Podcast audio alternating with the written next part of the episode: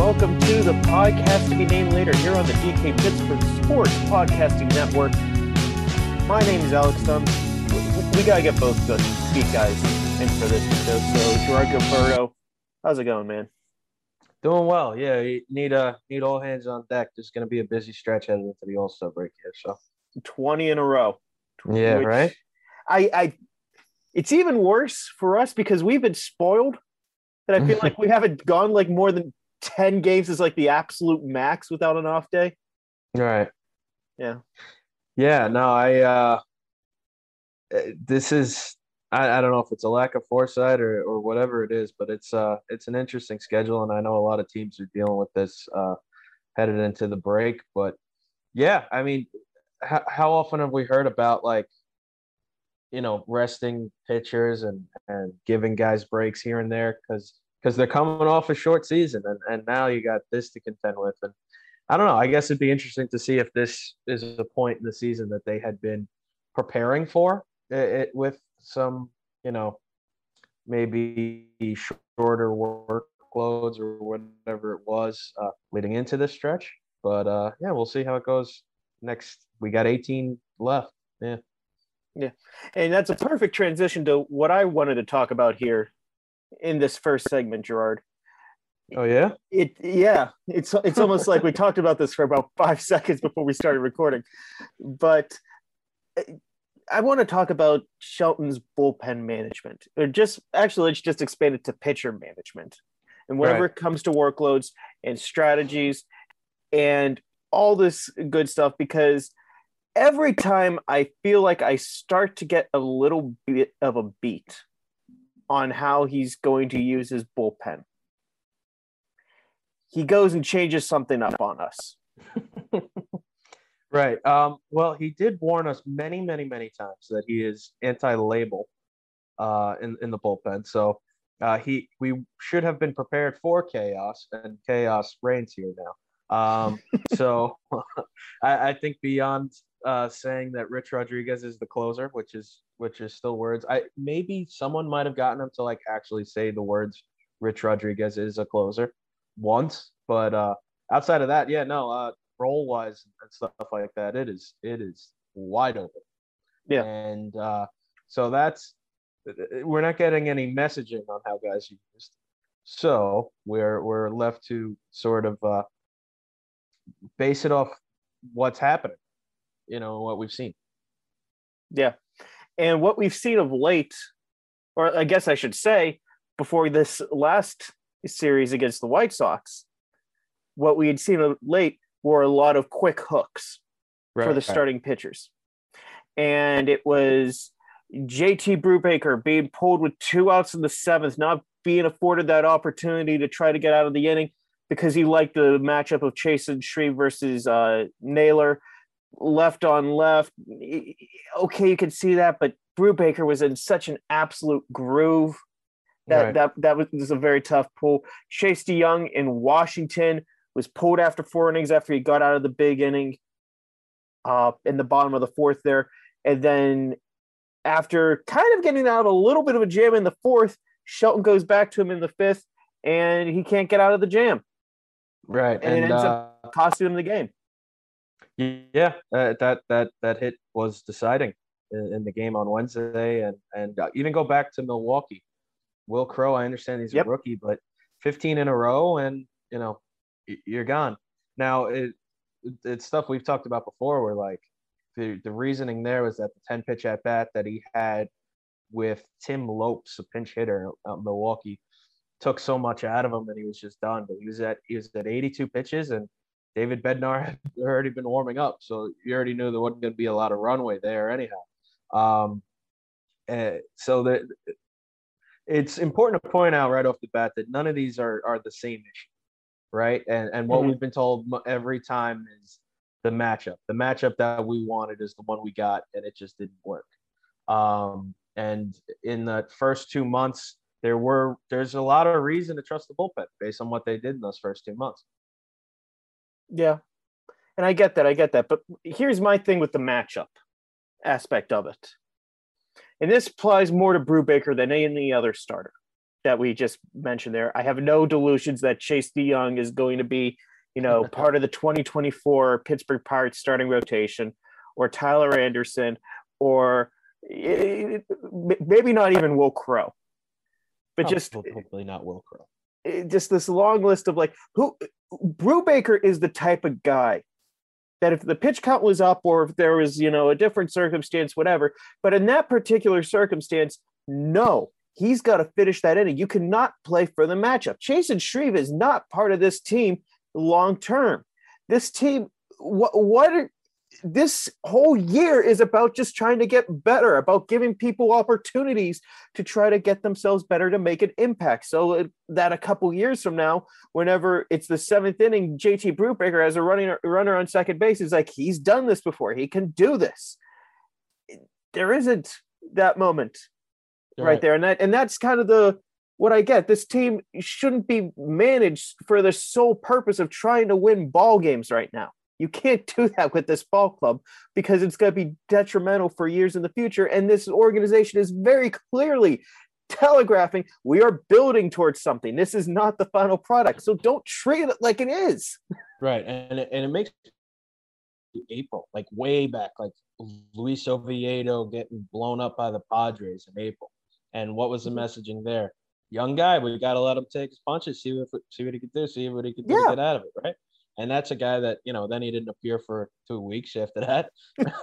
but you know, it, it's you're right. It's we got angry Alex this week for good reason. Um, and uh, yeah, that I I agree wholeheartedly with what you're saying, especially about a guy, uh, not a guy like Brubaker, Brubaker, because yeah. beyond Brubaker, Hayes, and Reynolds, uh, you know, what there isn't a ton of this roster that's even likely to be there in, in a couple years.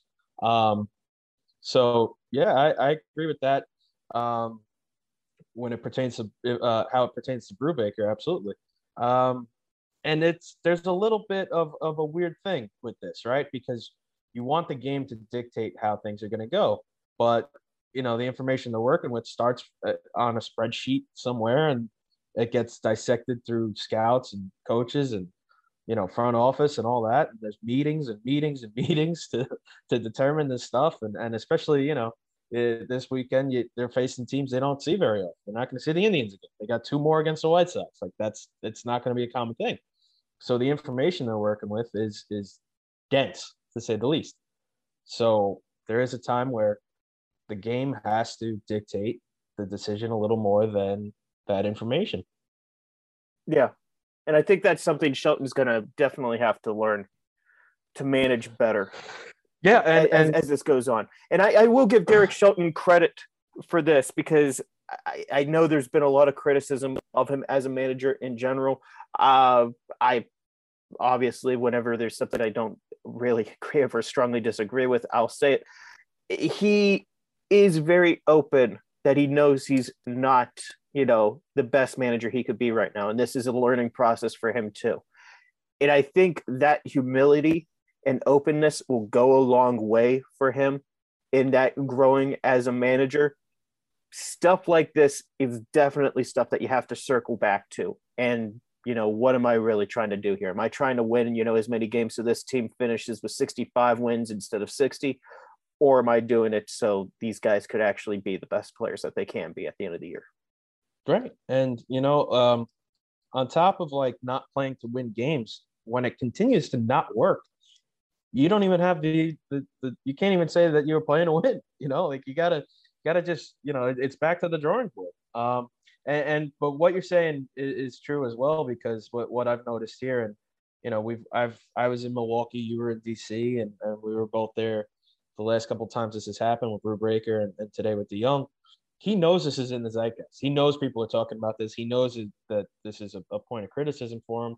I mean, it's tough for him not to. We ask about him. We ask, yeah, we ask him about it a, a, couple times a day, every day. But he knows. And and today he opened up a little bit more, and he and he got a little bit deeper into the plan. It wasn't, you know, oh, a ten pitch at bat took something out of him. You know, that that's a little suspicious when you already have David Bednar or Um, and but today, uh, I'm sorry, Wednesday he he was open a little bit. He got into. He said, "We don't know what the White Sox are going to have on the on the bench there with, with Mercedes. We wanted, um, Grandal from from one side or the other. Yeah, and and DeJong got the extra batter. Uh, you know, it's it. There's a. I think in that situation, there's a little bit of of the game dictating that decision because you know DeJong let a couple guys on to start, then he got back to back strikeouts of the three and four hitters there. Uh, is it Abreu and Lamb? Uh, not, not a Lamb. Uh, who batted second? Jake Lamb.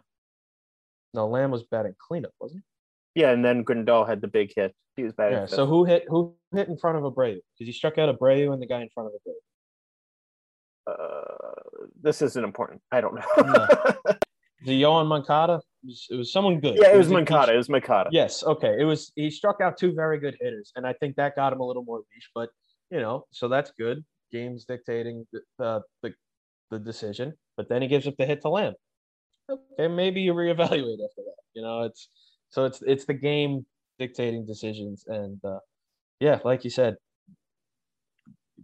find who's important and drill them. You know, not drill them in the in the beanball sense. I'm not. I mean, drill is in let them practice something repeatedly. Hey, we're gonna take a break. We're gonna be back in a little bit, and yeah, we we I'm, con- I'm convinced Gerard to talk a little bit more about this stuff.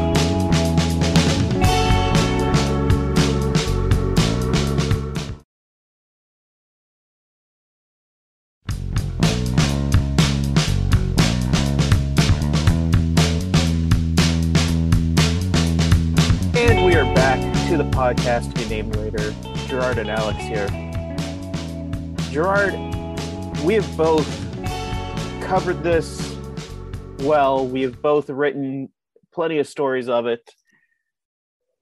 But we got, I even did a little bit of the podcast on this last week. But now that we actually see what Major League Baseball's plan is for, you know, moderating moderating pitchers, it's dumb.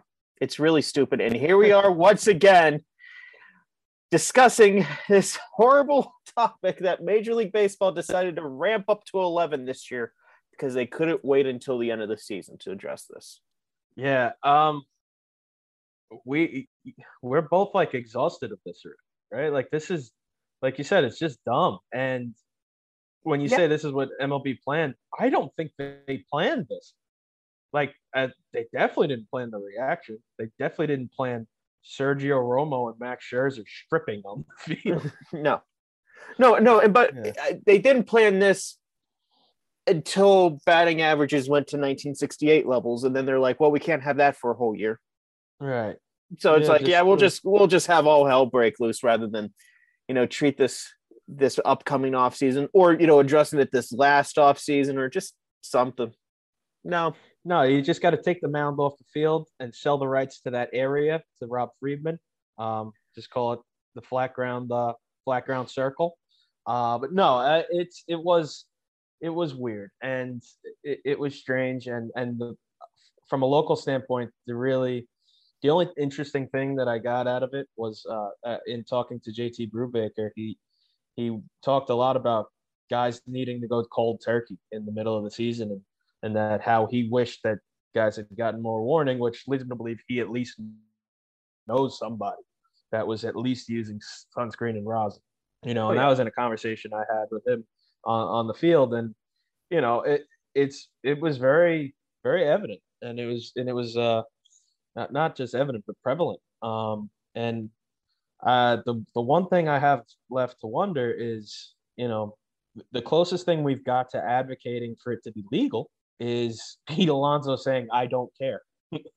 you know, it, it, so if it's if it's been a secret and and you have to hide it, you know it's wrong. So, uh, yeah, it it had to happen at some point, especially as people keep talking about it. But this, uh, what what we saw on Tuesday night was a little ridiculous. I'm sorry, yeah. was very ridiculous. Yeah, Joe Girardi should be suspended for for what he did. That was very yeah. clearly just trying yeah. to poke the bear. And of all pitchers, Scherzer, like Scherzer has been the guy throughout his entire career who's like three feet away from like that that mental breakdown and just snapping on the mound and killing a man. it's like that's right. the bear you well, want to poke. That's probably why. That's probably why. You know what I mean? He he probably knew he was. Uh, I mean, he already he he doesn't look like one, but he has the demeanor of an unhinged lunatic. So you might as well see if you could, you know, get him to unravel.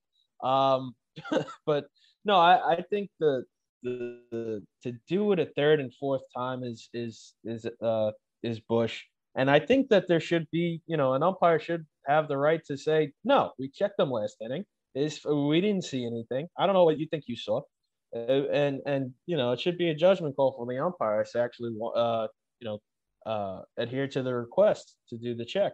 Um, there's I I think we're to see a new memo is what it's been coming out as. We're to see a new memo every week uh, uh, with new punishments on stuff like if you take your belt off and throw it at an umpire, if you pull your pants down on the field, if you, uh, you know, swear near a, a camera because you get checked, like stuff like that is going to be uh, some some punishments for that, which they didn't put in the first time because I'm I'm sure they didn't anticipate, you know, these sort of tantrums. And the stupidest part of this, and this is the this is truly the stupidest part, Gerard.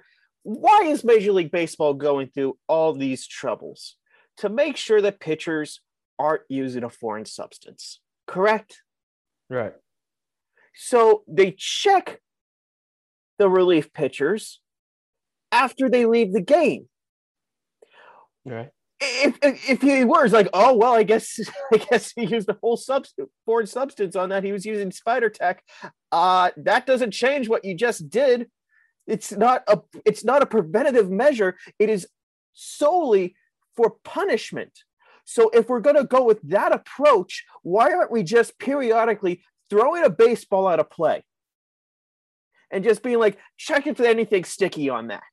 and we don't have to go through these stripping acts or looking through the hat or the gloves or hell if you will, really want to just go as simple as possible show me your two fingers as you leave the mound that's no I, it's it's funny because we we had talked about like like think about garrett crochet who's in that right mm-hmm. one of the best relievers in baseball like like incredible story last year no college season, ends up pitching in the playoffs after getting drafted, like months after getting drafted with no real full college season, and comes to Pittsburgh with a 1.9 ERA and just get oh, it might have ballooned to 1.9, but and he just gets lit up by by the likes of Greg Polanco and, and Phil Evans.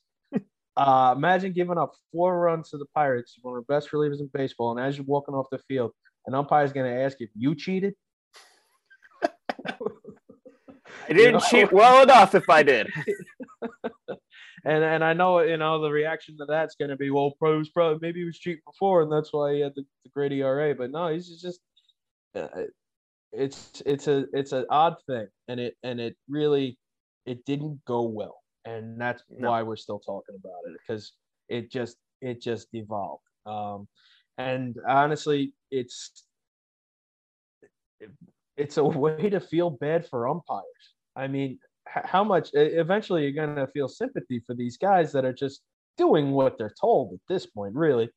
But and you got, you know, they're getting belts and gloves and hats thrown at them out of spite because uh, players are mad at Rob Manfred.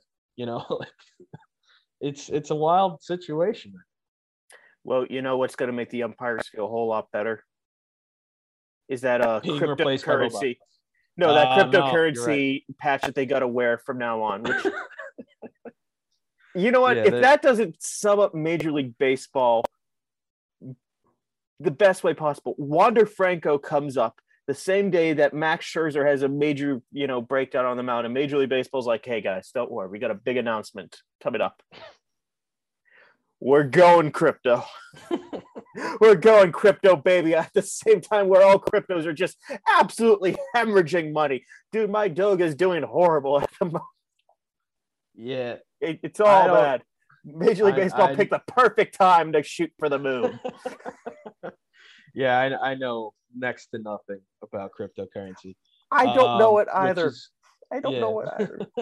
It's just like you know it, it's Dogecoin. Yeah, I'll buy some of that yeah, the good thing about knowing nothing about crypto is I I know as much about crypto as I've sunk money into crypto. So it's yeah. I, I feel I feel good knowing that I didn't spend money on something I I I just completely do not understand. Um, but no, yeah, that was uh that was strange. That was that little tweet and completely completely out of left field. We were minding our own damn business, and Major League Baseball comes in, slams down this this binder. It's like, by the way, we're going crypto, yeah. baby. Right at the start of the week, if you were to give me, you know, options, uh, if you were to say list the four things that MLB is gonna it's it's gonna be in the news in baseball this week, I probably would have guessed Wander Franco and the and the the sticky stuff. I would not have guessed cryptocurrency and Elton John playing such a significant role in in, in MLB this week. But uh no, I I like Elton John, so that's cool. Yeah, um, but yeah, I think I'm gonna no, have to request uh... off September 16th, 2022.